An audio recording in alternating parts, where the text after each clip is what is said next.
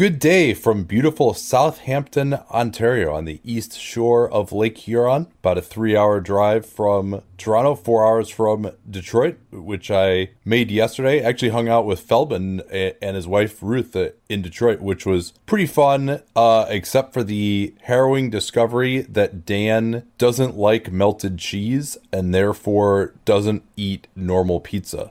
I thought that was you really learn way too much about people sometimes when when you stay with them. I don't know how to respond to that. It's my brain. My brain is still processing like the ramifications of not liking melted cheese because of how many things I like that involve that. Yeah, I, I, certainly feel similarly about a number of things like I really just absolutely cannot stand. Uh, but I think I, I, have a better defense for that. I mean, if you ask like every kid in the world, like pizza is their favorite food, right? I don't think that many kids really like cucumbers. Um, but yeah, so so we went to this awesome place, Buddy's Pizza, which uh, is been ranked by a number of publications as like one of the top 20 or so pizza places in the country. The inventor of the Detroit style pizza, which if you haven't had that, it is probably going to be coming to an area near you soon. It's a square pizza and they have the cheese go all the way to the edge of the pan. So you don't really have that crust like you do on a normal pizza that doesn't have any cheese on it. Because, And really, why shouldn't you? Uh, but because of the shape of the pan, this square pan enables you to do that. And then the cheese gets this incredible crisp to it along the side. The corner pieces are like the absolute best pieces. So posted a few photos uh, on Instagram, Nate B. Duncan, if you want to follow along uh, with the trip. We're over 5,000 miles now and probably not even halfway through it in terms of mileage yet. So we're staying with uh, my wife's family in Southampton, Ontario. Her dad's Canadian and having an awesome time so far. Uh, but also having an awesome time probably this summer is CJ McCollum, who agreed to a three year, $100 million extension with Portland that doesn't even kick in for two more seasons. Correct. And that also means that CJ's big payday kicks in the same offseason as Damian Lillard's because both of those guys had two years left. Now his CJ is not getting the full designated veteran extension. He's he's not eligible for it. And he's CJ's not even getting the uh, the max he could have gotten over three years per Dan Feldman. That would have been about 114 million dollars. So he's getting a little bit less than that. But this is still a lot of money, not only for CJ, but a lot of money for Portland's backcourt when they have, you know, they have Nurkic under contract for the very, like, for the very beginning of that term, assuming the, the, that they pick up the kind of the, the fourth year of the contract that he has because that has partial guarantee. But from a team building perspective, when you think about this moving forward, assuming both those guys are still on the team for at least the start of those contracts, but probably the whole thing, they're going to be Damon CJ rooted and based for about, you know, at least another three years, but probably probably longer. Yeah, and you noted this on Twitter uh, that Neil Olshey's comments afterwards, uh, in conjunction with the signing. Now, of course, Olshey, uh, any GM is going to be extremely positive about his own players, especially when signing them to an extension. And Olshey is uh, perhaps the biggest media manager among GMs that we have uh, in the game today. Uh, but you had a good point about how does all this happen if they don't make it to the West Finals due to that bracket? Well, especially considering, sadly, this is no longer Paul Allen's team. You know, like if if Paul Allen were still were still alive and were still owning, I would have been more on uh, kind of in the line that hey, he's willing to spend. These guys are exceedingly popular within the organization and the fan base. But we've wondered about what the direction of this franchise was going to be and whether it was going to change with Allen's passing. And this is a big financial commitment, a huge one for for CJ, who is a player that I've I like. There was an interesting conversation that Dan Feldman got into, like he about whether CJ counts as a star because it, it's also partially just opportunity based. He you know he's never been the best player on his own team because Damian Lillard is a better player and has always been his teammate. But McCollum for me is is kind of in that next level down or maybe even a level below that because a his defense is is not that remarkable, but, but like for me it's always the is his presence alone enough to create or sustain a, a, a reliably positive offense and uh, he could be there. Uh, there's definitely an argument to be made, but we, there's also an argument to be made that we haven't really seen that yet because we haven't had the opportunity. And he's paid like that now. Yeah. Now uh, they did a little bit less staggering of those two guys last year, but he's certainly had plenty of opportunities uh, to run the show himself. Uh, um, scoring is the most visible part of the game. That is what he is the best at, but he's not an amazing creator for others because he doesn't put a lot of pressure on the rim when he's creating his own shot. It's pretty deadly. It's in the mid range, but he's not forcing a double team very often. He doesn't have incredible vision as a passer either. And he's really took a little bit of a step back these last couple of years after having a great 16 17 season. And, you know, this is going to take him through what age 32. That is uh, quite a long ways out. He's in his prime right now, but they did have him under contract for two more years. And you'd wonder would it have made more sense to wait a year or even wait until he's a free agent, see where the direction of the franchise is going? I'm sure that everyone in Portland right now thinks of this team as being on the rise over the next couple of years. They, you know, they they're winning more games every year. They made it to the West Finals this last year. They made more additions uh, over the summer. Also had some subtractions. Maybe uh, they might try to make a trade to bolster the team again. But two years from now, I frankly expect them to be worse. Uh, Dame and CJ to both be a little bit of worse players, and they'll be starting these massive extensions, which are going to be paying them 70 million a year combined, uh, up to 80 million probably by the end of it. We don't know the exact distribution of the numbers uh, on that CJ extension. So yeah, we'll see. I mean, you know, if, if they just end up playing another team and losing in the first round, which they very easily could have, does all this happen? You know, they still would have been to me the the same team. And CJ obviously had an awesome playoffs too. I mean, that's going to be part of this as well. That legendary Game Seven that he had against Denver, and you can make the argument that he's a more valuable player in the playoffs when you have to just be able to create shots one on one. Yeah, the Kyrie Irving argument. Yeah, so I I don't know. I mean, this is it. Also, in theory, makes him and Dame more tradable if it does come to that. I mean, maybe that's what your ultimate argument is. Is like, yeah, you know what? Like, we're keeping this team together. It's all feel good moment right now. But if we take a step back the next couple of years, these guys are still going to have trade value, and we could pivot in two years before it gets to the point where you know these contracts become your Chris Paul, Russell Westbrook style albatrosses. Uh, you know, is, is that actually going to happen? We'll see. Um, but the cap other, is still yeah. Go ahead. One other data point I want to mention, and as we've talked about numerous times on on the show, mostly during the season, Stotts has run different philosophies with with Dame and CJ playing them together, staggering, not staggering, but general and, and they've been healthy enough that the CJ without Lillard numbers are relatively small sample sizes, which is great for Portland because you you want you know you want your guys on the floor all the time. But in those minutes, generally speaking, the Blazers have not been particularly good offensively. So like last year, they had they had a they outscored opponents during those minutes, but they had a 10 a 109 offensive rating. That's a lot better than the 102 they had the year before. And granted, that's not CJ's entire value, but part of the reason that Portland has been been so successful over these last few years is that they've stayed really healthy. And presumably a part of CJ's value here is that theoretically if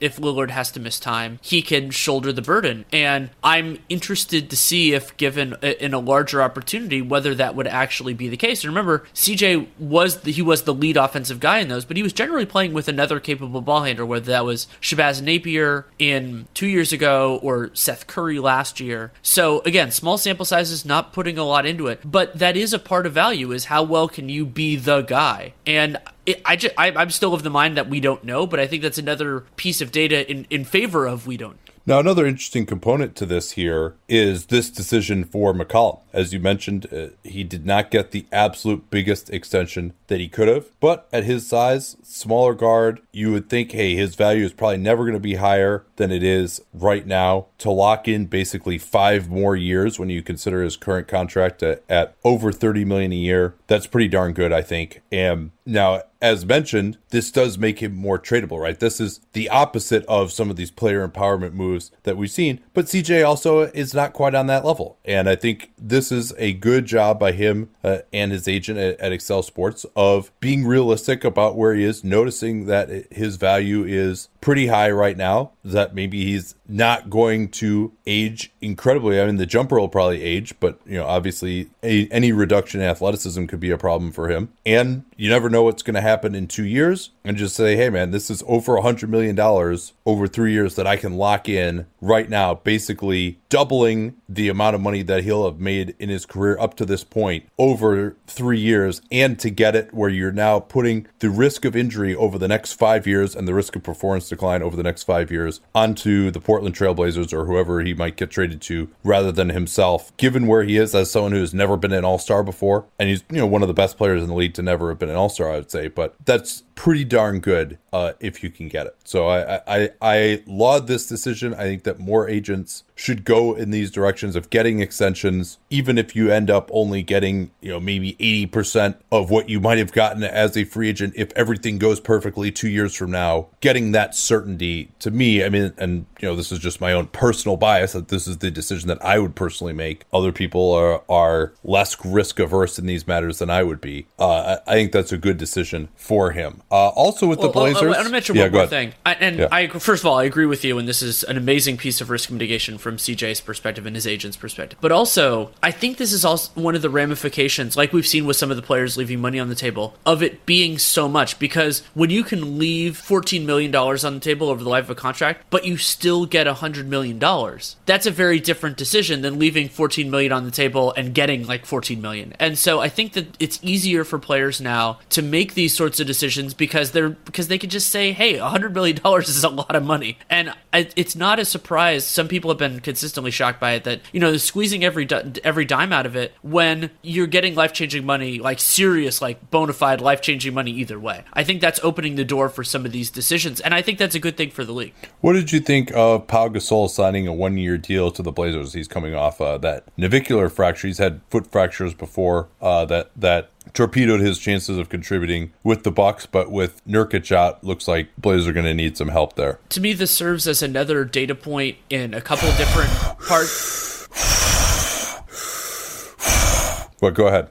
of like of where the use of Nurkic situation is, where the uh, what that Sorry, sorry. I just I couldn't I couldn't resist doing that.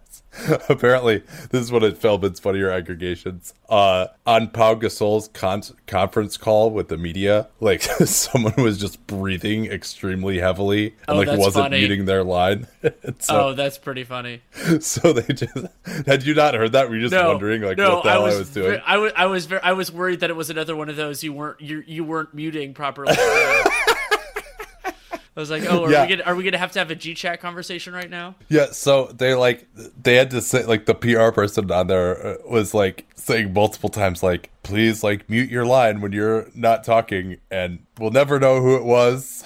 Some reporter was just like breathing extremely heavily. Uh who- knows what it was, but uh it completely ruined this conference call that that Pau was on. But anyway, all right, I'm sorry. You, do you want to actually But but yeah, so I, this like the Hassan Whiteside trade is a reminder that they I think they expect Nurkic to be out for a while, and also that uh, Zach Collins is dealing with a, a, an ankle ligament thing. They expect him to be ready for the regular season, but that could be another factor in this. Though I, I don't- missed that. What what is that? he uh, so he had an, an ankle ligament. Uh, I, I don't I don't know the ex- The surgery? no, it does not require surgery. It is a, a, a grade two sprain of his right ankle. He suffered the sprain and a torn ligament during a workout, and uh, he's in crutches and a walking boot. They expect him to be ready for training camp. Yeah, and uh, they're talking about him being the starting power forward, which will Well, yeah, because they have no forwards left. Yeah, J- Jared Dubin actually had a pretty interesting article uh, for 538 last week about how teams might actually be going a, a lot bigger this year than they had. That maybe the small ball revolution is is over, and without the Warriors and that amazing Draymond Green at center unit to contend with, it, I think that makes those big lineups uh, a lot more viable. Um, but yeah, so Gasol, uh, I mean, I guess he's going to play if he's healthy, and he's another guy who's just going to fit perfectly into Terry Stotts' system of just lack of mobility, but you know he still has a seven five wingspan. They also need more passing on this team. I think he can help with that. And Yeah. um, all right, are we done with that? Should we continue? Yeah, let's go to Oklahoma City, well, at least temporarily, for Patrick Patterson. So Patterson had one year remaining. It was actually a player option that he picked up on his contract, and he has agreed to a buyout with the Thunder, will sign with the LA Clippers for the minimum. And And this is important for Oklahoma City because it is it doesn't get them all the way there, but it, it can get them a lot closer to avoiding the luxury tax entirely this year. Basically, what it sounds like is going to happen is that Patterson is going to reduce the amount that Oklahoma City has to pay him through the buyout, and then Oklahoma City will stretch that remaining amount that they have on their books over three years. So, per Bobby Marks, this isn't going to get them all the way under. And remember that you have to have they they'll be short of their roster minimum, so they're going to have to add somebody else as well. But it gets them within shouting distance at the level level where you almost never see teams like a million or two over the tax line because they could just get under. And so we could expect Oklahoma City to do that at some point, further reducing, and I'm going to write on this whenever I remember it at the right time, about reducing the payout for the rest of the league because the, the luxury tax bill collectively this year is just going to be a lot lower than people thought. Yeah, and that actually might be an impetus for some teams to go lightly into the tax as well when you're not foregoing a, a significant payment. Uh, now, I don't know that Patterson is going to have the biggest role in LA. Frankly, OKC desperately needed his contributions the last two years, and he was unable to provide them. And they've got JaMychal Green, who's just a, a much superior version of what Patterson was bringing. They've got Mo Harkless as well. This may be an acknowledgement that Kawhi Leonard, Paul George just aren't going to play as much as we might have thought, and he gives them a little bit more depth. And we'll see whether, in fact, the, the Clippers can get a little more out of him. But he just hasn't been the same same since he had that offseason surgery in the summer of 2017, shortly after joining the Thunder. In Washington, Ted Leonsis noting on the conference call when he was introducing Tommy Sheppard that John Wall is unlikely to play next year, coming off first that ankle surgery, or maybe more accurately, a heel surgery, and then tearing his Achilles uh, last February or so. I can't remember it was January, February, as that ankle is already vulnerable, having uh, had the surgery. So yeah, I mean, it does seem like bringing him back wouldn't really make a lot of sense, especially because uh, yeah, they're not going to be too good this year. Uh, he maybe he could play it, but uh, and maybe there would be some thought that having him come back and play a few games at the end of next year, you know, that he'd be over a year removed from tearing it towards the end, would just be good to kind of try to get him back up to game speed. Uh, interestingly, I think they're probably more likely to play him if they're totally out of it than if they're actually like in the heat of a playoff race and they can ease him back in. Uh, and then Dean Oliver is going to be hired as a coach for the Wizards. We talked to, on last week's program that Scott Brooks kind of doesn't quite seem to be in the mold of this new, more forward thinking front office and some of the reforms that they've made. He's really, really the remaining artifact of the old regime. Uh, but Brooks saying all the right things in an article by Fred Katz and Seth Partnow, who uh, contributed. Uh, and Oliver is going to be a liaison between the front office uh, and Brooks, maybe somewhat similar to a role that Roland Beech had uh, Sammy Gelfand was something like this too, although he was Gelfand was a little bit more, at least in, in Golden State. I'm not as familiar with his role in Detroit of you know just doing more analysis for the coaching staff rather than being a bridge between the front office and the coaching staff. So we'll see what Oliver ends up doing. Uh, Scott Brooks saying that Oliver will have equity in how the team plays. Well, and it, and it's worth noting as Cat the Katz Partnow piece points out that Oliver has had assistant coaching experience before, way back when he after playing at Caltech, he was an assistant coach for Caltech then, and has had a, a variety of different roles with NBA teams. And I mean, basketball paper was an immensely important book for me to understand the sport. As many know, I got into it a little bit later. So I was fortunate enough to get into basketball after basketball paper already existed. And it really helped me understand it, get into the four factors and everything else. And so I'd recommend reading that piece. And also, I, am guessing this is maybe a Fred part of it, talking about how this connects with the the overall focus on analytics. It connects the, there was a converse like Tommy Sheppard and Dean Oliver had a conversation years and years ago at Sloan and how the, the this connects with the other moves moves that Washington's management has made that will affect the team on the court. It's it's interesting to see all this happen when the titular head of the ship, meaning the head coach, is not changing and their attitude towards this is different. But it might just be them building out a framework. And if things don't work out with Scott Brooks, then you get a coach who lines up better with this. Last thing here David Griffin in a piece by Jake Fisher for Sports Illustrated. Most of it was supposed to be about him joining the Pelicans, but Griffin did say that it's his belief now that LeBron, after winning that 2016 championship, he's now more prioritizing playing with his son and owning a team and just uh, generally making more money over winning. I think to me, I don't know about the playing with his son part, but to me, it seemed very clear that the move to LA was not about winning. There are other places that he could have gone where it would have been a bigger deal. Now, that doesn't mean that he doesn't care about winning at all, but it may perhaps it's not his first priority. I mean, clearly he tried to get AD there. I'm sure he still works harder than 90% of the league, if not 99% of the league.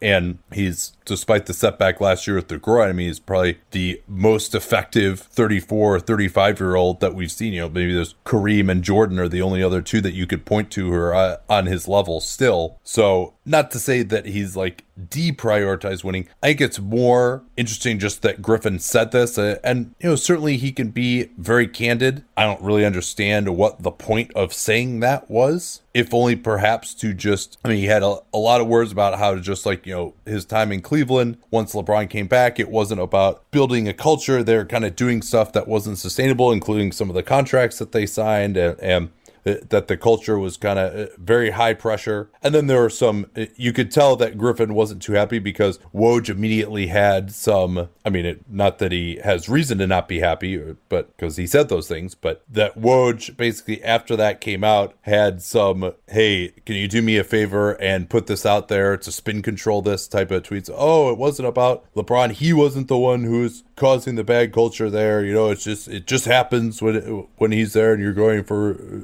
wins. He's on the one year deals and blah, blah. So, I mean, I don't really care about this because I think what he said was pretty obvious to me already, but it's more just about the fact that it's creating a firestorm and he can't feel good about that in retrospect uh, at this point, but well, ultimately it doesn't matter. Well, and making those comments, whether they're honest and accurate, which I believe they are, or not, doing so in early August is going to create that tinderbox because that's all all there is is basically just this pent up energy to talk about anything. And so having something that A involves LeBron James and is critical of LeBron LeBron James was was going to do that. So I, again, not a big yeah. deal for me, but that's just the way this was going to turn out.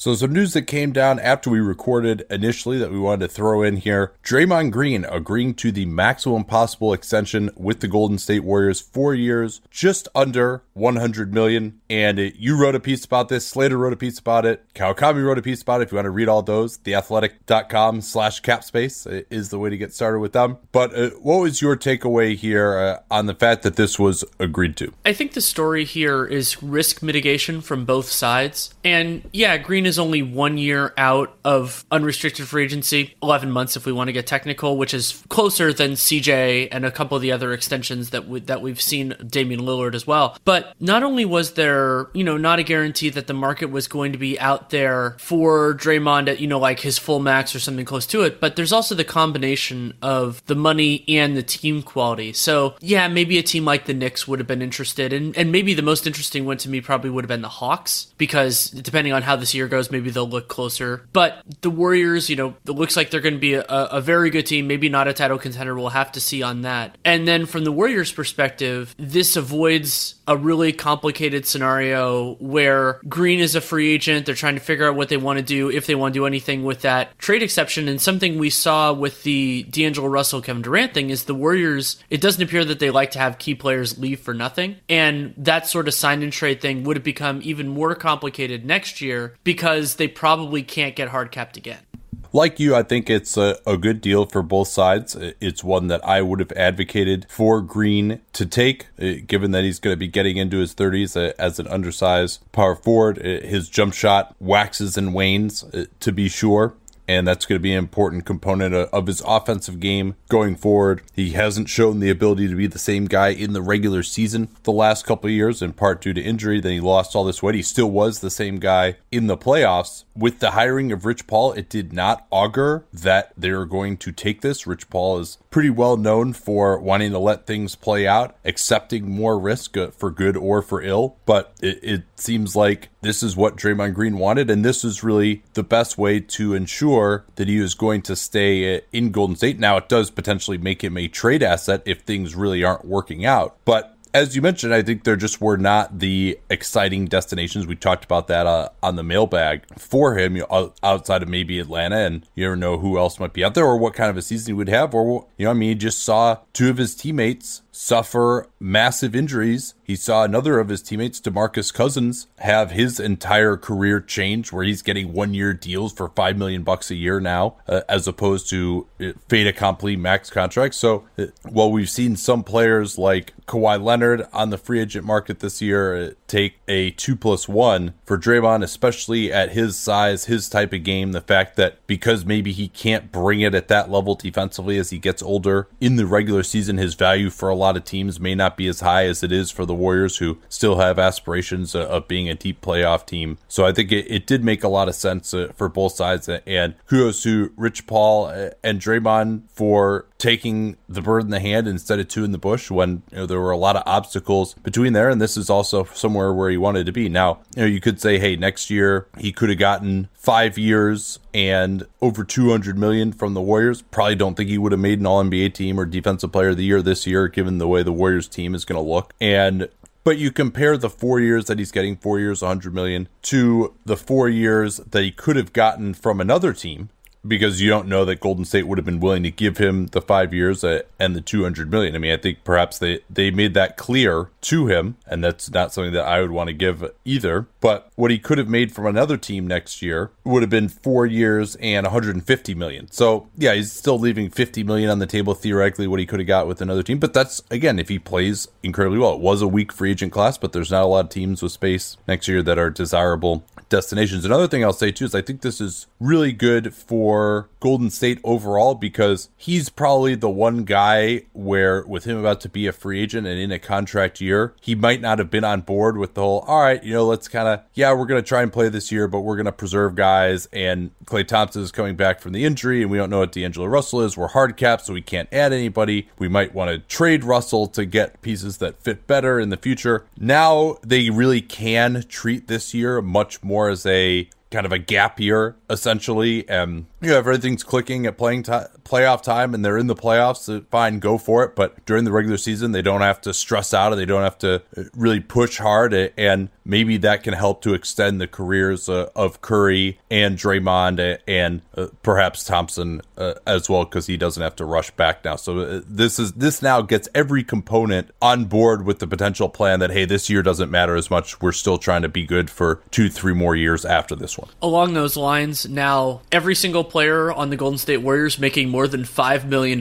for this year is under contract for at least three seasons because Curry has three more years, D'Angelo Russell has four, and then now Curry and or sorry, and now Thompson and Green have five. And that's notable just in terms of long term planning. And we'll see how they handle things like the repeater tax moving forward, but having that stability. And also, I don't want to dwell too long on this, but it's an, uh, another ramification of Green not getting a player option back when he negotiated his last contract yeah. in 2015. And he didn't get one in this one apparently either, at least from what we've heard so yeah, far. Yeah, we haven't we haven't heard that yet because we talked we talked a lot about how you know like the market could change a lot. If he had been an unrestricted free agent this year with the flush market and a lot of competitive teams, he could have gotten something like the the the issue that might have led him to re-signing with not you know not the right teams having cap space. That could open up. He could have gone to the Lakers, let's say, or numerous other options that had cap space to burn. And he did take less than his maximum. Like that's sometimes a choice that you're made is like more money or a player option. And it's possible that maybe he just didn't have the leverage, even though the Warriors had just won their first championship. But for guys like Karl-Anthony Towns and some of these other younger players that might just be like, hey, let's get the five years now, that, that player option can be incredibly valuable. And shifting your free agency by one year, that you get the choice of which year it is, can make a huge difference. Yeah, absolutely. You would imagine that if, if Draymond were a free agent this offseason, the, the story might have been quite different indeed. So, as y'all know, I'm on this long trip. We are about three weeks in, and quite frankly, I can tell the difference without my Helix sleep mattress. Even uh, when we stay in some nice hotels, it's not the same because my Helix sleep mattress is customized for me and my wife. Years ago, uh, when we first got together, we needed a new mattress, a king size mattress, California King actually. So we tried out one of those mattress companies that just gives you the same mattress for everybody. Turns out we're not everybody. That mattress was uncomfortable. We both developed some back pain. So we decided to try again with Helix Sleep, and I'm so glad that we did. This was long before even they were a sponsor. In fact, because my experience with them was so so good, I sought them out and said, Hey, I would love to do reads for your product. I actually DM'd their company Twitter account. And as of 2019, I discovered them back in 2015. But in 2019, they were named the best overall mattress by GQ and Wired Magazine. The way to get started with them is helixsleep.com slash capspace. You can take their two minute sleep quiz. They will match you to a customized mattress that'll give you the best sleep of your life. And if you and, and your wife are not, or you and your husband, we do in fact have some female listeners as, as surprising as that may be to some. I think our audience was, as best we could tell, like 94% male the last time I looked. You can split the mattress down the middle and you can get individual support needs uh, for each side. There's also zero risk here. You can try this out 100 nights risk free. If it doesn't work for you, they'll even pick it up for you.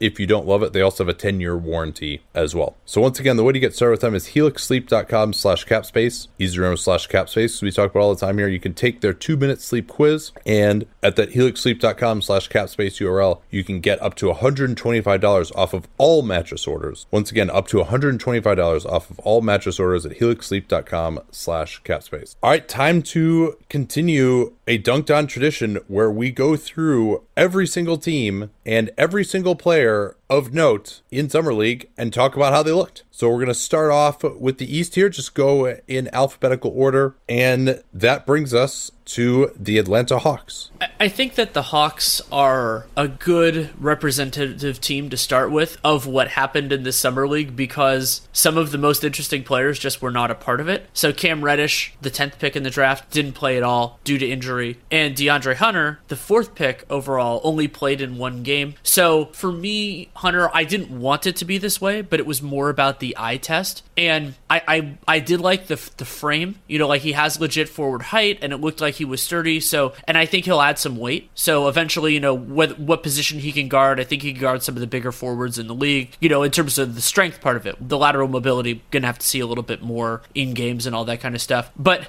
my, my biggest takeaway, other than the frame stuff, was that I got really frustrated during the one game he played. I think it was like 14 minutes or something like that. That the ball wasn't finding him with enough time to shoot because I wanted to see the mechanics on his jump shot, and he just wasn't shooting. He wasn't shooting if they, it wasn't like bad decisions or reluctance or anything like that. So I still want to get more of a read on how his jump shot's going to be because if you remember when we did the breakdown on him, one of my concerns was that his release was really slow, and I want to get more of a feel for that before I make a pronouncement. Yeah, he did have a pretty nice quick release jump shot. I thought high release. Uh, I thought in semi transition he showed the ability to drive. He had to take more jumpers off the dribble than you would expect in NBA action. And then he later, after that first game, developed a sore knee and, and they just held him out because he hadn't played in a while and you know I'm sure he felt like he was a little bit rusty. One thing that did show out on his film in college was his ability to post up. When they played him at the 4, they're able to run 1-4 pick and roll, get him into the post a couple of times. He's able to get to a jump hook there. Another time he went uh, for a fadeaway when the help came and he was dissuaded from driving. That didn't look as good. Uh, I did like at least that his misses weren't like way off. You know, uh, the jump shot from NBA 3 looked okay uh, at a minimum. Did not show great explosion when he got to the rim a couple of times. That's something that, you know, unless he can really load up off of two feet in space, it's not going to be a, fantastic finish uh, for him. So I didn't see any huge red flags in you know the short amount of time that he did play. Omari Spellman, we'll talk about him in the Golden State section. He, he got traded there, uh, but that means we can talk about Damian Jones here in the Hawk section since he got traded, although he did play with the Golden State Warriors Summer League outfit. Yeah, he did. And I mean, one of the more memorable parts of Jones' Summer League happened in Sacramento, where in the first game, he committed, I think it was six fouls in like the first 10 minutes he was on the floor. And so he barely played in the rest of that game. Uh, oh, oh, you're having trouble remembering the game in which he picked up a lot of fouls early on? Yeah, it, it, it happens once or twice. So Jones, I mean, the story is, to me, largely the same as it has been previously for for him. Where I, I just don't think he brings enough to the table to justify it. Now that does not mean I'm critical of the trade from the Hawks' perspective because he's not Omari Spellman, so that that's a benefit for them. But you know, if it's kind of you know challenge trade in that sense, and you get a guy who has, I guess you could call it one year left, depending on how they felt about Spellman's fourth year option. That you know, at least he's tall, and maybe maybe there are elements that the that the Hawks can benefit from there, but uh, he still doesn't do anything really for me. Yes, uh, every once in a while he can have some impressive moments running the floor. Hitting the offensive glass, getting up for some big time alley oops. His hands, though, remain pretty subpar. And then it's really defensively where I feel he has the bigger problems. And you mentioned the foul rate, but it's also really, he just doesn't have any kind of a timing on blocking shots. It's the recognition, getting into position, and then a lot of times just he can't really affect the shot even when he's there. He just he can't get his hand on the uh, on the ball. He's just kind of there, but he just doesn't jump at the right time, and he gets scored on a lot, or he ends up fouling. Last guy we could talk about for Atlanta is Bruno Fernando, number 34 overall pick out of Maryland, came out after his sophomore season has what you could probably characterize as center size, 7'3 wingspan, 6'10 in shoes, 237, very muscular frame. I was thinking of him as a center, and I thought he showed pretty good mobility there. Uh, he played more four than might have been expected. He was playing a, a, fair amount next to Spellman, and I can't remember who the other big was uh, that they had out there, but he, he, was spending some time spotting up and putting the ball on the deck. He had one play where he pump faked into a, a jumper at the foul line posting up didn't look as good. I, I, wanted him to be a little bit more physical and back down, especially because he had some size advantages uh, on a couple of these. Uh, didn't look really fantastic finishing around the rim. He had some plays where he like you know he went baseline, had a chance for like a lefty reverse layup, and then just airballed the layup like over the rim to the other side again somehow. Um, it had a few misses, uh, and then statistically, you know, it didn't look good for him offensively either. Danny. No, I mean he. I mean again, we're and and I'll use things like true shooting, but remember these are exceedingly small sample sizes, so that's an important part here. But he had a thirty-seven percent true shooting, and I'm not I, Fernando. You, you talked about that you think he might have center size, but also for me, when I remember watching him at Maryland, like I just don't think he necessarily has those tools in the toolbox at least right now. Like as a help defender, does you know, and he also wasn't great as a rebounder, at least in summer league. I'd have to go back and dig into his Maryland stats, which I'm not going to do right now. And I, I, just think he's kind of a man without a country. And first of all, where bigs are fading out unless you have really special skills anyway. And, you know, so drafting him at 34, even over somebody like Daniel Gafford, who I think showed more in summer league and just showed more when he was in college as well. I, I think that's a mistake. But you could also just, wings are so valuable and, and everything else. And the Hawks valued that at other places in the draft, drafting Hunter and Reddish in the lottery. But yeah, I'm, I'm just not a huge fan. And they could change. I'd love to be wrong. I, I was similarly nonplussed by guys like Montrezl Harrell, and he's found a place in the league. So it's not a, a death sentence. But it, I, I, don't know. I think my general proposition on those guys is is usually right. Yeah, I mean, I wasn't blown away by like, oh my god, this guy is just playing so hard the way you are uh, with Harrell. A couple other notes for, from his college stats since you mentioned it. The rebounding there was totally good 11% offensive rebound, 26% defensive rebound. So that's uh, totally adequate uh, for a, a center prospect. But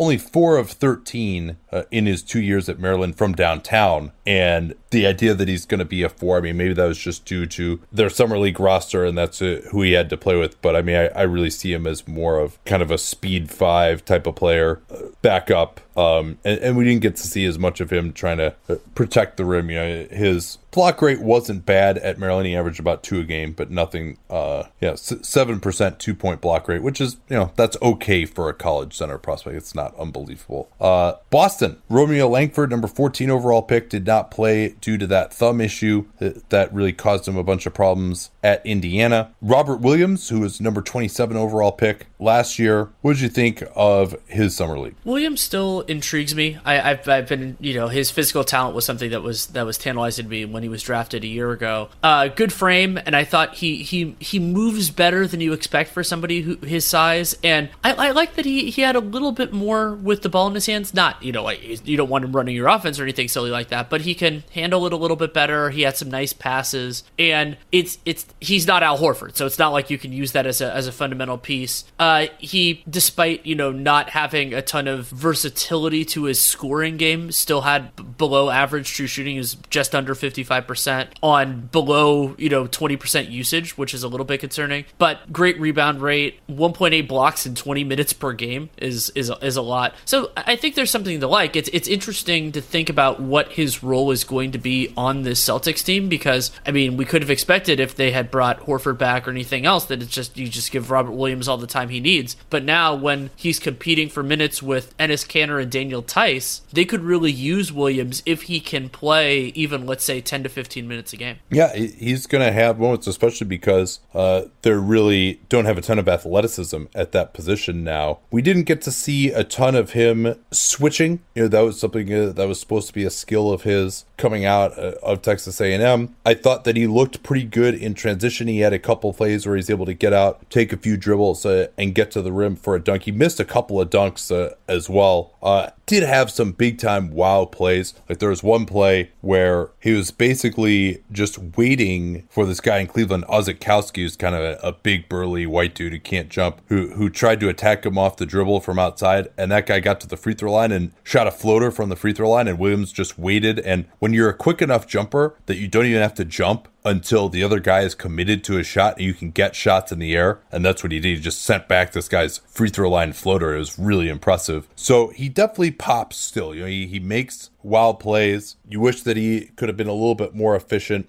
I don't know that my opinion of him changed a ton either way, which isn't great because you know he didn't do anything last year. Uh, so you you still kind of just chalk him up in the eh, you know there's some potential there, but you wouldn't want to count on him for any production this season. Uh, and you know, given that he's a young big man who is athletic, you know, I think contrary to popular opinion, especially when, you know, it's not a big guy who's like doing a lot of posting up or anything, you know, he's not as skill based. Those guys, you know, they always say big men take longer to come along. Like that kind of player actually to me, you know, can contribute right away. And the fact that we haven't seen that yet. Um, you know, this this wasn't a bad summer league, but it wasn't a great summer league to me either. Uh anything else on him or do you want to move on to the other Williams on their summer league roster? No, let's let's move on to Grant Williams. So Grant Williams was somebody who was an analytics darling at Tennessee Tennessee, but somebody who I had not seen play a single minute before Summer League. And it is very unusual for players with his physical profile. So he's listed at 6'7, 236. You know, that type of, you know, so he's a, a, a big, a 4 5 who doesn't have that sort of, that sort of frame. And he doesn't have the, from what I, from what I could tell, he doesn't have like the gigantic wingspan like somebody like Draymond Green, who's a similar. Yeah, when, when you say that sort of frame, what do you mean? Just like a heavier, a heavier guy who isn't like, you know, like there's, there's six, seven players who play larger who play larger than their their height due to due to wingspan or vert, vertical ability, all that kind of stuff. Okay, yeah, yeah, but like in terms of like his strength, oh, I no. think he's, he's yeah. pretty strong. But yeah, yeah, yeah when strong. you say yeah, okay, gotcha. Yeah, okay. But so player players like that often don't stick. Ethan Sherwood Strauss and I had a conversation about like the trying to find the next Draymond Green and all that kind of stuff on RealGM Radio last week. If you want to listen to that, but so I, I was skeptical. But then when I saw him play, there was a lot that I really liked, and what what struck me originally and this does not happen in Summer League, which is why it struck me, is he looked very active and effective as a communicator on the floor. And you don't see that very often in Summer League, period, but you especially don't see it with rookies. And it seemed like he knew what was going on defensively, was trying to get his teammates on the same page. And I did really like that. And beyond that, all the other pieces, you know, his, his shot looks solid. I want to see more of it. And he, you know, makes good decisions with the ball in his hands. So I'm always skeptical of players who kind of come into the league and you have to kind of think about okay they're gonna have to do a lot of things right but he did enough to make me feel more positive than i expected yeah jared dudley is kind of the analog for him but he's got a little bit more of a cut body a little more athleticism than dudley you know dudley projected as a better shooter coming out of school but i thought the jump shot looked pretty good. I think one of your questions about williams is well what do you do on offense? And that's gonna have to start with a, a viable jump shot. I thought he didn't have like a huge dip to his jumper. He got the shot off quickly. Ended up shooting 7 to 19, 37% from downtown in the five games that he played. Showed the ability to put the ball on the floor. I thought his first step was actually a little bit quicker than anticipated, but doesn't really have the explosion to finish well at the rim. I, thought on the perimeter, his defense, again, the, the feet were a little bit quicker than might have been expected. You know, the difference between him and a PJ Tucker type is, as you said, the wingspan is not there as much to make plays. Uh, but one of the things that everyone really likes about him is his ability to anticipate plays, get into help position. I, I thought that that's something that we really saw. And then, you know, if you try to post him up or something like the guy is just a brick, he, he, you're not going to move him. Uh, and I'd imagine he would only uh, get stronger. You know, he doesn't cover, you know, I think his short area quickness is a little bit better than, you know, if he's got to get all the way from the lane to the three point line for a closeout. That didn't look quite as good. Uh, and he also uh, threw a couple nice passes. He had a nice backdoor pass at, at one point in time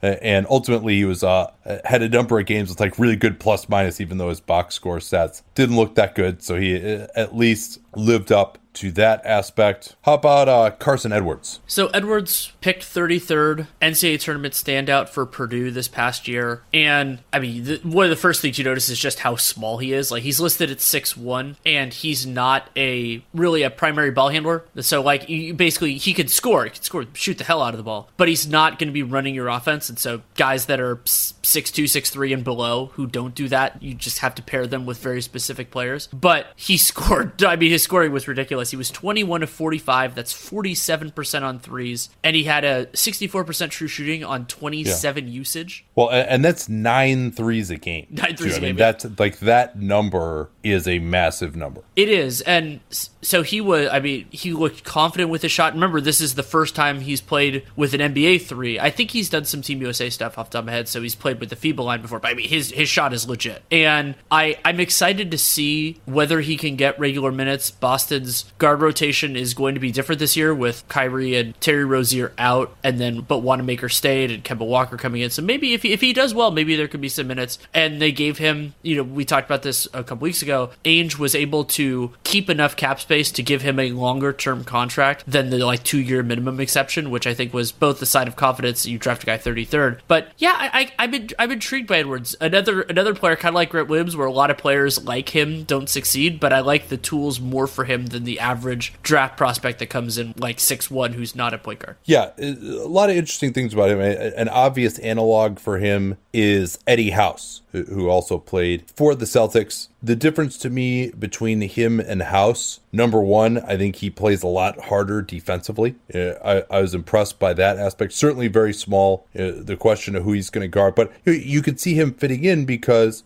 they've got Gordon Hayward on this team, Tatum, Brown, those guys. Uh, are going to be guys with the ball in their hands so they can Edwards can work off of them a, a little bit more and then guard the other team's point guard. Uh, so he might be a pretty good fit, uh, but he can definitely pull three pointers off the dribble. Now he can't really get to the basket at all. He struggled to finish there when he got switched on to big men, and this is you know summer league big men. This is an NBA big men. You know he struggled to create separation in those circumstances. I was very impressed by his off-ball movement, uh, the ability to come off of screens and take an NBA three. I mean that is a rare skill even in the NBA, and he showed the ability to do that, to never stop moving, read screens, flare to the corner when necessary, curl when he needed to. So uh, I thought that was pretty good. And then in transition, he was uh, outstanding as well with uh, 28 points on 18 possessions in transition. And so running the floor, being able to pull up with that quick release looked pretty good. And again, I think the biggest thing to me,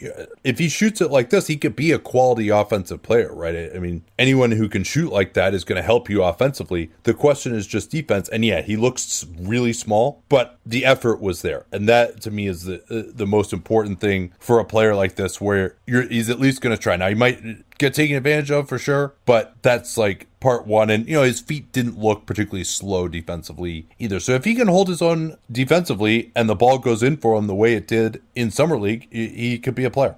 Um, could talk quickly about some of the other guys here. Tremont Waters who I think is going to be on a two way with them. Another undersized guy, even smaller than Edwards, I think, who uh, was really active defensively, plays extremely hard. Really impressed with his passing. He had a lot of really nice alley oops, bullet passes out of, out of pick and roll, and so I just uh, I thought that the passing and the defensive intensity uh, were things that he can bring. You know, the the size is going to be a major problem to making it. And then uh, Tacko Fall, uh, the darling of summer league, once Zion Williamson went down. What were your thoughts on him? Definitely a crowd favorite. I mean, he's just a gigantic human being. I was happy the first time I saw him. I was actually on the floor, and so I just was looking if he's just just giant, like seven four, something in that range. Well, and like his his wingspan is like eight four. It's something. hilarious. It's, it's, it's like like five inches more than Rudy Gobert. It's just insane. And I so he looked better in summer league than I had expected. You know, having having heard more about him than seen him. Sam Vecenie and I actually talked about him on RealGM Radio during the year because he's just such a fascination. And limited mobility centers look a lot better in summer league than they do in the NBA, just because the shift in talent is is almost like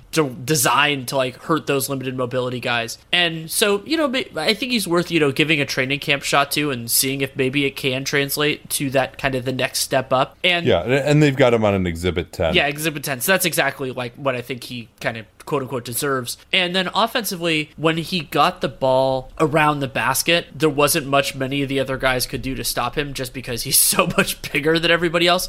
But I don't think he has like a Boban level of touch or skill. Like Boban's an incredibly talented offensive player, and that sometimes we lose. Well, sight and of that. strength. And too. strength, I mean, that's too. it. And, and Boban's conditioning is outstanding as well. I mean, so that's you know, I think Tacko to me could be a lot better than Boban defensively, uh, but nowhere near as good offensively. Right. So it, I, I'm excited to see where it goes from here, just because he, you know, and he, and he seemed to really relish the the attention that he was getting. But I'm not, I'm not confident. I'm not confident in it just because he's running against the general gravity of the league. he causes big time problems for people defensively. Like, I mean, you could just see the thought bubbles above guys' heads when they went into the lane. That uh, I'm like, I'm not even gonna try this. Um, yeah, on offense, it's basically you know he can do these dunks where he barely jumps, uh, and you know, I think his hands were okay. Um, you know, maybe bigger NBA players are going to be able to kind of shove him around a little bit, and the touch around the basket won't look as good. Uh, but yeah, I think he could be potentially a defensive difference maker in the right circumstances. You know, if he's got to guard a pick and pop big, or he's got to guard someone who can shoot the three coming off a pick and roll, and, and they don't have a great guard getting over screens at the point of attack. You know, certainly I think he could probably be exposed. But I, I mean, he he played very well in summer league. Like he helped his team win games in summer league, and that you know that's a, a positive first step for him at the next level of competition up. And you know he's such a unique physical specimen. I wouldn't want to foreclose on what he might be able to do at the NBA level because we've seen few, if any, players like him, uh, especially in recent times. Can, Uh, can we just get him a lifetime contract for whatever team Terry Stotts is coaching?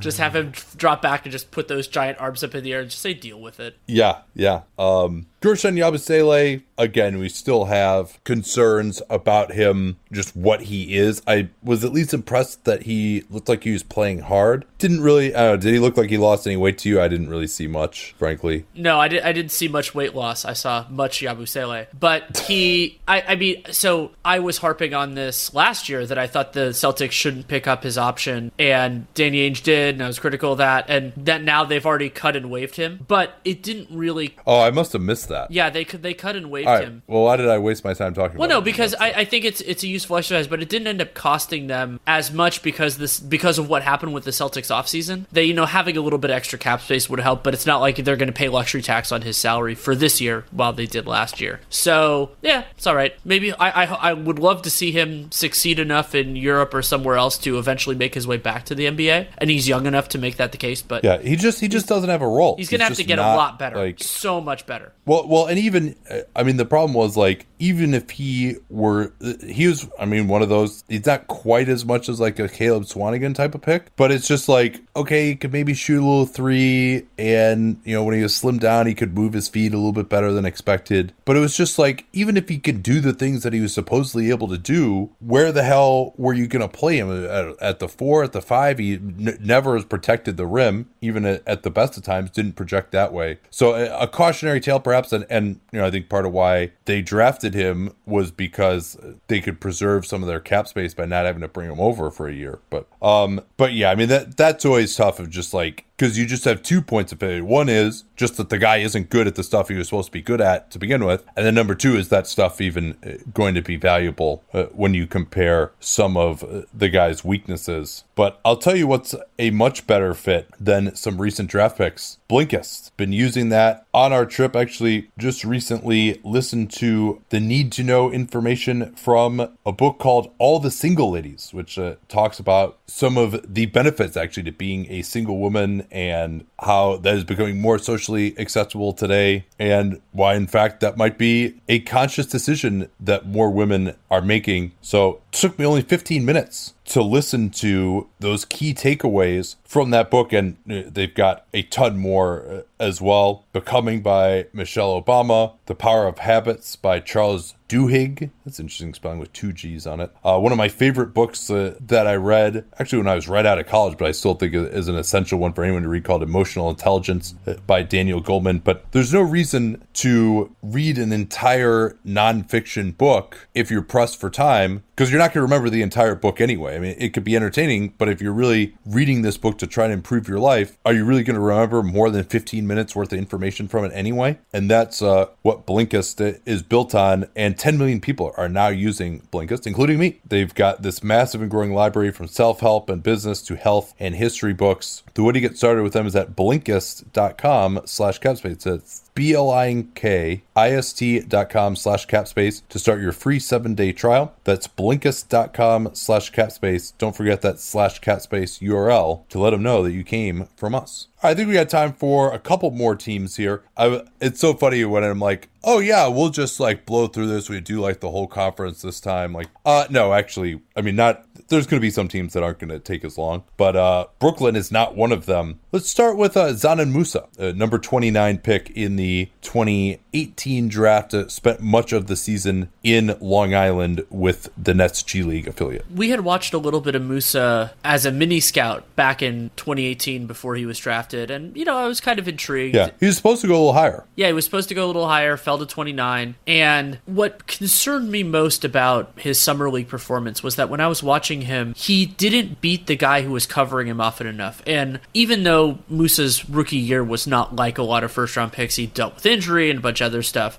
You need those players to stand out against summer league level talent, and and he just didn't really do that enough, and wasn't wasn't getting. And the shot also wasn't falling. That's kind of a you know if we want to call it a Mario Hezonja parallel, it's like he's not doing the part that you'd really want him to do, but he's also not doing what you thought was more of a fallback. And he ended up you know playing 22 minutes a game, 11 and a half points, five rebounds, three assists, which isn't which is which is solid. His assist rate was actually actually something I liked, but not effective enough for me as a scorer to really feel comfortable about him having a role in the next couple of years. Though obviously it'd be great for him to change that expectation. Yeah, Musa, I thought he looked best in pick and roll where he was able to set his man up pretty well. He, has got pretty decent ball handling ability, and he was able to get downhill uh, against the big in drop coverage. The problem was that he really struggled to make something happen once he got into that situation. And again, these are not NBA bigs with NBA length a lot of the time. You know, he tried a lot of Euro steps, getting to his left hand, really just wasn't able to finish it. Overall, uh, his finishing really needed some work. In the half court, was only four out of 17 around the rim. And out of the pick and roll, he shot 0 for 13 and scored only five points on 16 possessions. Now, you'll note that generally pick and roll efficiency is even lower in summer league where you're not running a lot of offense the defense is going to be prepared for you. The three you know he did take six a game which is a pretty good number in the g league shot 36% i liked him much better as a spot up guy than off the dribble. It seems like he doesn't get great rise on his jump shot off the dribble. And you know those are tough shots uh, to be taking uh, out of pick and roll. You know if you can make a three pointer out of pick and roll that you you can almost be a valuable player with that uh, on its own I thought when he was able to step in, like he had one that it was a quick pull and transition, that looked a lot better. When he just has to rise up from a spot, uh, he wasn't able to get the explosion uh, off of two feet. Uh, and overall, I think as an athlete, you know, I'd say he's a little bit below average, especially when you're talking about someone who really profiles as a creator. You know, that to me is kind of the biggest problem is what is he going to do if he's not going to have the ball? As I mentioned, you know, he can operate okay in pick and roll and and set his man up, uh, and you know, he's not turning the ball over left and right. He looks comfortable handling in pick and roll, but uh, does he have the skill level, whether it's a pull up jump shot or getting all the way to the basket, uh, putting pressure on the rim to create an advantage situation, set up others? You know, I thought there are times where his passing looked decent, finding the roll man. Uh, I also really liked him as a transition transition player. That's that was by far where he was the most effective, pushing the ball in transition, eh, getting out, and either pulling up or attacking the basket. But the question just becomes you don't see him as a quality role player. He's I think he tries hard defensively. Like he had a play where he blocked a game tying three uh, against Washington. I think his feel is decent. Like he had uh, in that same game a really nice cut along the baseline uh, for a layup in the last two minutes where his, his guy turned his head. So I think he's a, a pretty smart player. He's got a good feel, but the question becomes comes as the number 29 overall pick, not the greatest athleticism. Where does he go in terms of playing a role with the big club? You know, I think he he could look better as a creator at the lower levels, but you know, especially if you look at who's going to be on this team going forward here with Dinwiddie and LeVert and Durant and Kyrie Irving, I don't see him getting a lot of on-ball reps. Maybe he could be a trade candidate, but again, is this guy really going to create offense efficiently? He's very young still, uh, so I'm not going to foreclose that, and I think he, his skill level is continuing to improve, uh, but the fit is difficult uh, with this newly upgraded Nets roster. I don't usually spend a lot of time on. I, I have a, a, classification of too good for summer league, and really for those type of players, maybe maybe like in Jarrett Allen's case, maybe they're there because he was going to do the Team USA select team stuff, and so just wanted some extra reps. I was shocked he played in five games, and he looked good. You know, he looked like I Jarrett Allen should play against summer league guys who are way worse than he is. I mean, I think Jarrett Allen is the best center on the Brooklyn Nets NBA team, so it's not surprising surprising that he's kicking some summer league gas. And I thought Kurucs was there too. He looked really good, but again, like he should. He was an, uh, a rotation player at times a starter on a playoff team last year, and he, you know, he looked capable and impressive during some of his summer league moments. Kurucs played about 25 minutes a game, and yeah, not surprising that he looked good. Yeah, the thing that most impressed me about Kurucs was the passing and uh, his ability to attack the basket off of closeouts, and, and that's uh, in fact how he set up a lot of those passes passes. Another guy who I thought looked pretty good in transition. He was able to push the ball in transition off his own dribble. Did a little bit of pick and roll operation, uh, but uh, with Kurucs, you like him more as a role guy. If he can continue to make enough jumpers, I mean, I guess you might say he didn't necessarily do that. His rookie year uh, was at about 32%. But if that part of his game continues to evolve, you know, you're not necessarily going to evaluate that uh, in Summer League. And, and, he shot 6 out of 18 this season, 6 of 12 from the free throw line. It was not amazing. Uh, you know, I would have hoped maybe he could do a little bit more on the offensive glass. Only had three offensive rebounds, but ten steals, five blocks. He's just a very heady, smart player to to be sure, and have 14 assists uh, in six games. Just a really nice. Uh, you know, again, he's not going to be the number one option with the ball, but if you throw it to him, he gets run off the line. I trust him to be able to make a play, and and he's also a, a solid enough finisher to me. Uh, around the rim was 13 out of 21, 62%, uh, which was fine. I think he's, you know, he's not the greatest athlete, but he, he's got good feel for protecting the ball, getting some extension, using his body. So I, I think he did what he needed to do here uh, as far as looking like a role player. Did turn it over a little bit more than you might have liked. The pick and roll wasn't amazing. He was only three for 11 out of that, but that's not what his role is going to be. Uh, I don't think so. Uh, still feeling just fine uh, about him. I think he did what he needed to do. It wasn't a groundbreaking performance, but certainly was at a level where you'd expect him to be able to continue to contribute.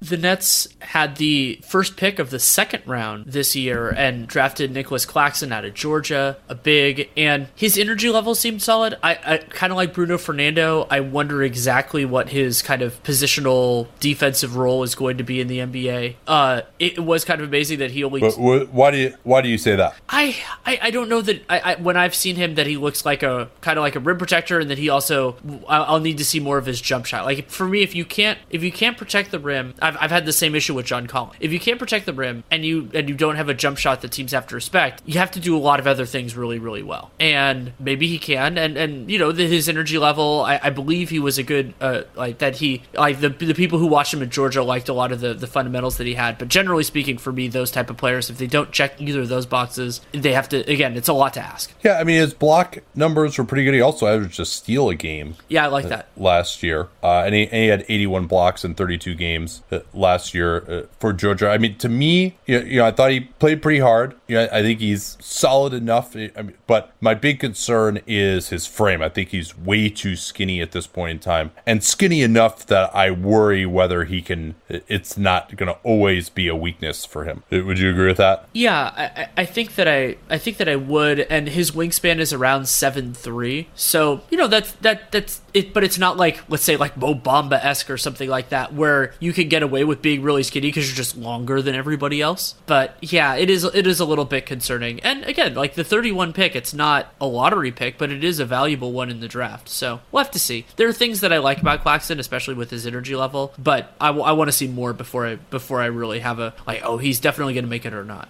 Yeah, a couple other thoughts on him. He's a lefty. Tried some three pointers and, was spotting up around there a lot. He was playing some with Jarrett Allen. He didn't start, but Jarrett Allen actually played. He was playing some with him. He's playing with uh, Brema as well. So might have even played more four than five overall. Uh, I thought he had some plays where he showed nice verticality at the rim. Defensively, you know, he didn't have much in the way of steals uh, and blocks. Uh, I thought he showed pretty good hands on offense. Uh, I liked his touch. Uh, has a decent right hand, uh, which a, a, lot of lefties don't. I thought he showed the ability to put the ball on the floor, and you know he wasn't necessarily making great passes, but he's able to stay under control. He had a couple of plays where he's able to make short hooks and floaters from the five foot range. Uh, I also liked the way he sprinted into screens. I mean, that's something that uh, with ball screens where you can actually just help your guy out by getting there really quickly and having uh, the guy guarding you be a little out of position just by running absolutely as fast as possible into a screen. I, I like that he did that. Um,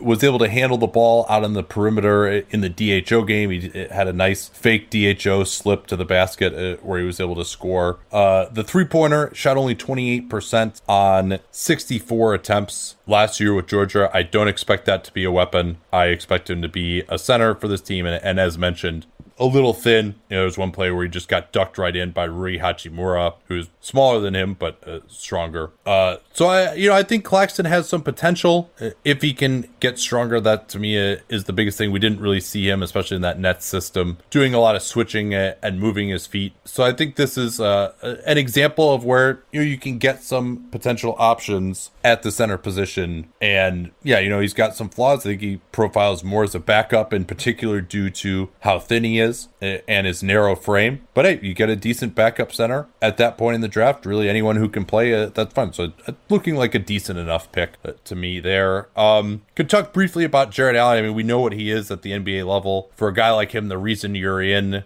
summer league is to try to expand your game. He pretty much failed to do that. Uh, you know, we've seen him dabble with corner threes, but he was 0 for 7 on catch and shoot situations. And also as a roll man, you know, didn't look amazing. He was 8 out of 13 and had six turnovers in that situation. He only scored 50% of the time on his rolls to the basket. That's not a great number. So again, I'm not going to be down on on Jarrett Allen. I think it's quite possible there'd be a lot of situations where he is a better option than DeAndre Jordan this year. But you know, I don't know that he really uh, was able to expand his game much. I do appreciate both the Nets' philosophy and his of actually having him play and and try to get better, uh, which you know a lot of teams wouldn't necessarily do that.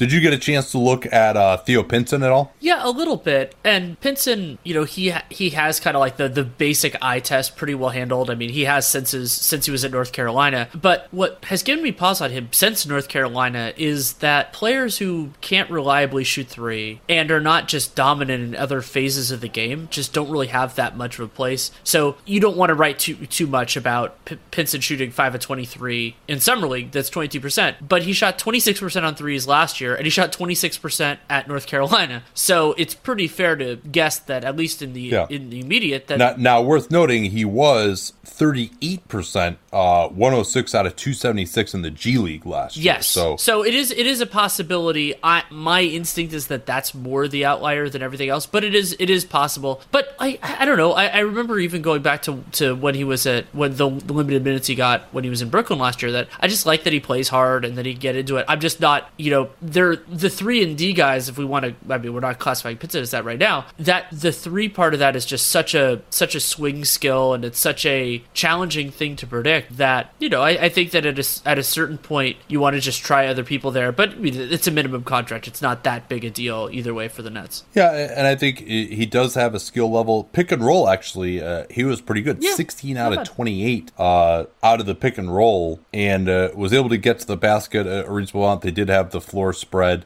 So uh, a wing like him with decent athleticism, you know, he's a better athlete than Musa, uh, for example. Uh, but any kind of wing with decent athleticism and ball handling skills like him, you know, I think it's good to keep around it and see whether he can develop a little bit. Again, you know, Brooklyn with all the mouths that they have to feed now offensively. I know KD is not going to be playing this year, but or at least uh, not until the very end. If he does, definitely a, a, guy I think is worth having on a roster. You know, we carp all the time that there aren't enough wings and that guys don't give the the teams don't give these guys chances. And I, I think you know in the case of Pinson, you know, as with Treveon Graham last year, I think that the Nets uh, are doing a good job, and you know, and they've made players out of some of these guys that they brought in. They have one of the best development systems in the NBA based on some of the results that they have had. Uh, all right, anything to talk about uh, before we go here? Oh yeah, I'll mention that I did a, a, a fun podcast for RealGM Radio with the earlier, very aforementioned Seth Partnow on kind of like the research projects he wants to do, how the conversation has and has not changed in his three years with the Bucks, and I, I, just thought it was it was an illuminating thing, and and the kind of the benefit of not doing it during the season is it wasn't really tethered to what was going on. We just talked about things that we thought were interesting, and you know like the differences between the playoffs and the regular season, and we'll we'll see where it comes. But I, I just love talking with Seth, so you can listen to that RealGM Radio podcast player you're choosing, and then I will have more stuff out in the near term. Now that I'm back, I'm I'm writing again. All right, and we will be back here for our second episode of the week. Still got to do plenty more uh, from Summer League. Hopefully, we'll manage to do more than like three teams in an hour next time.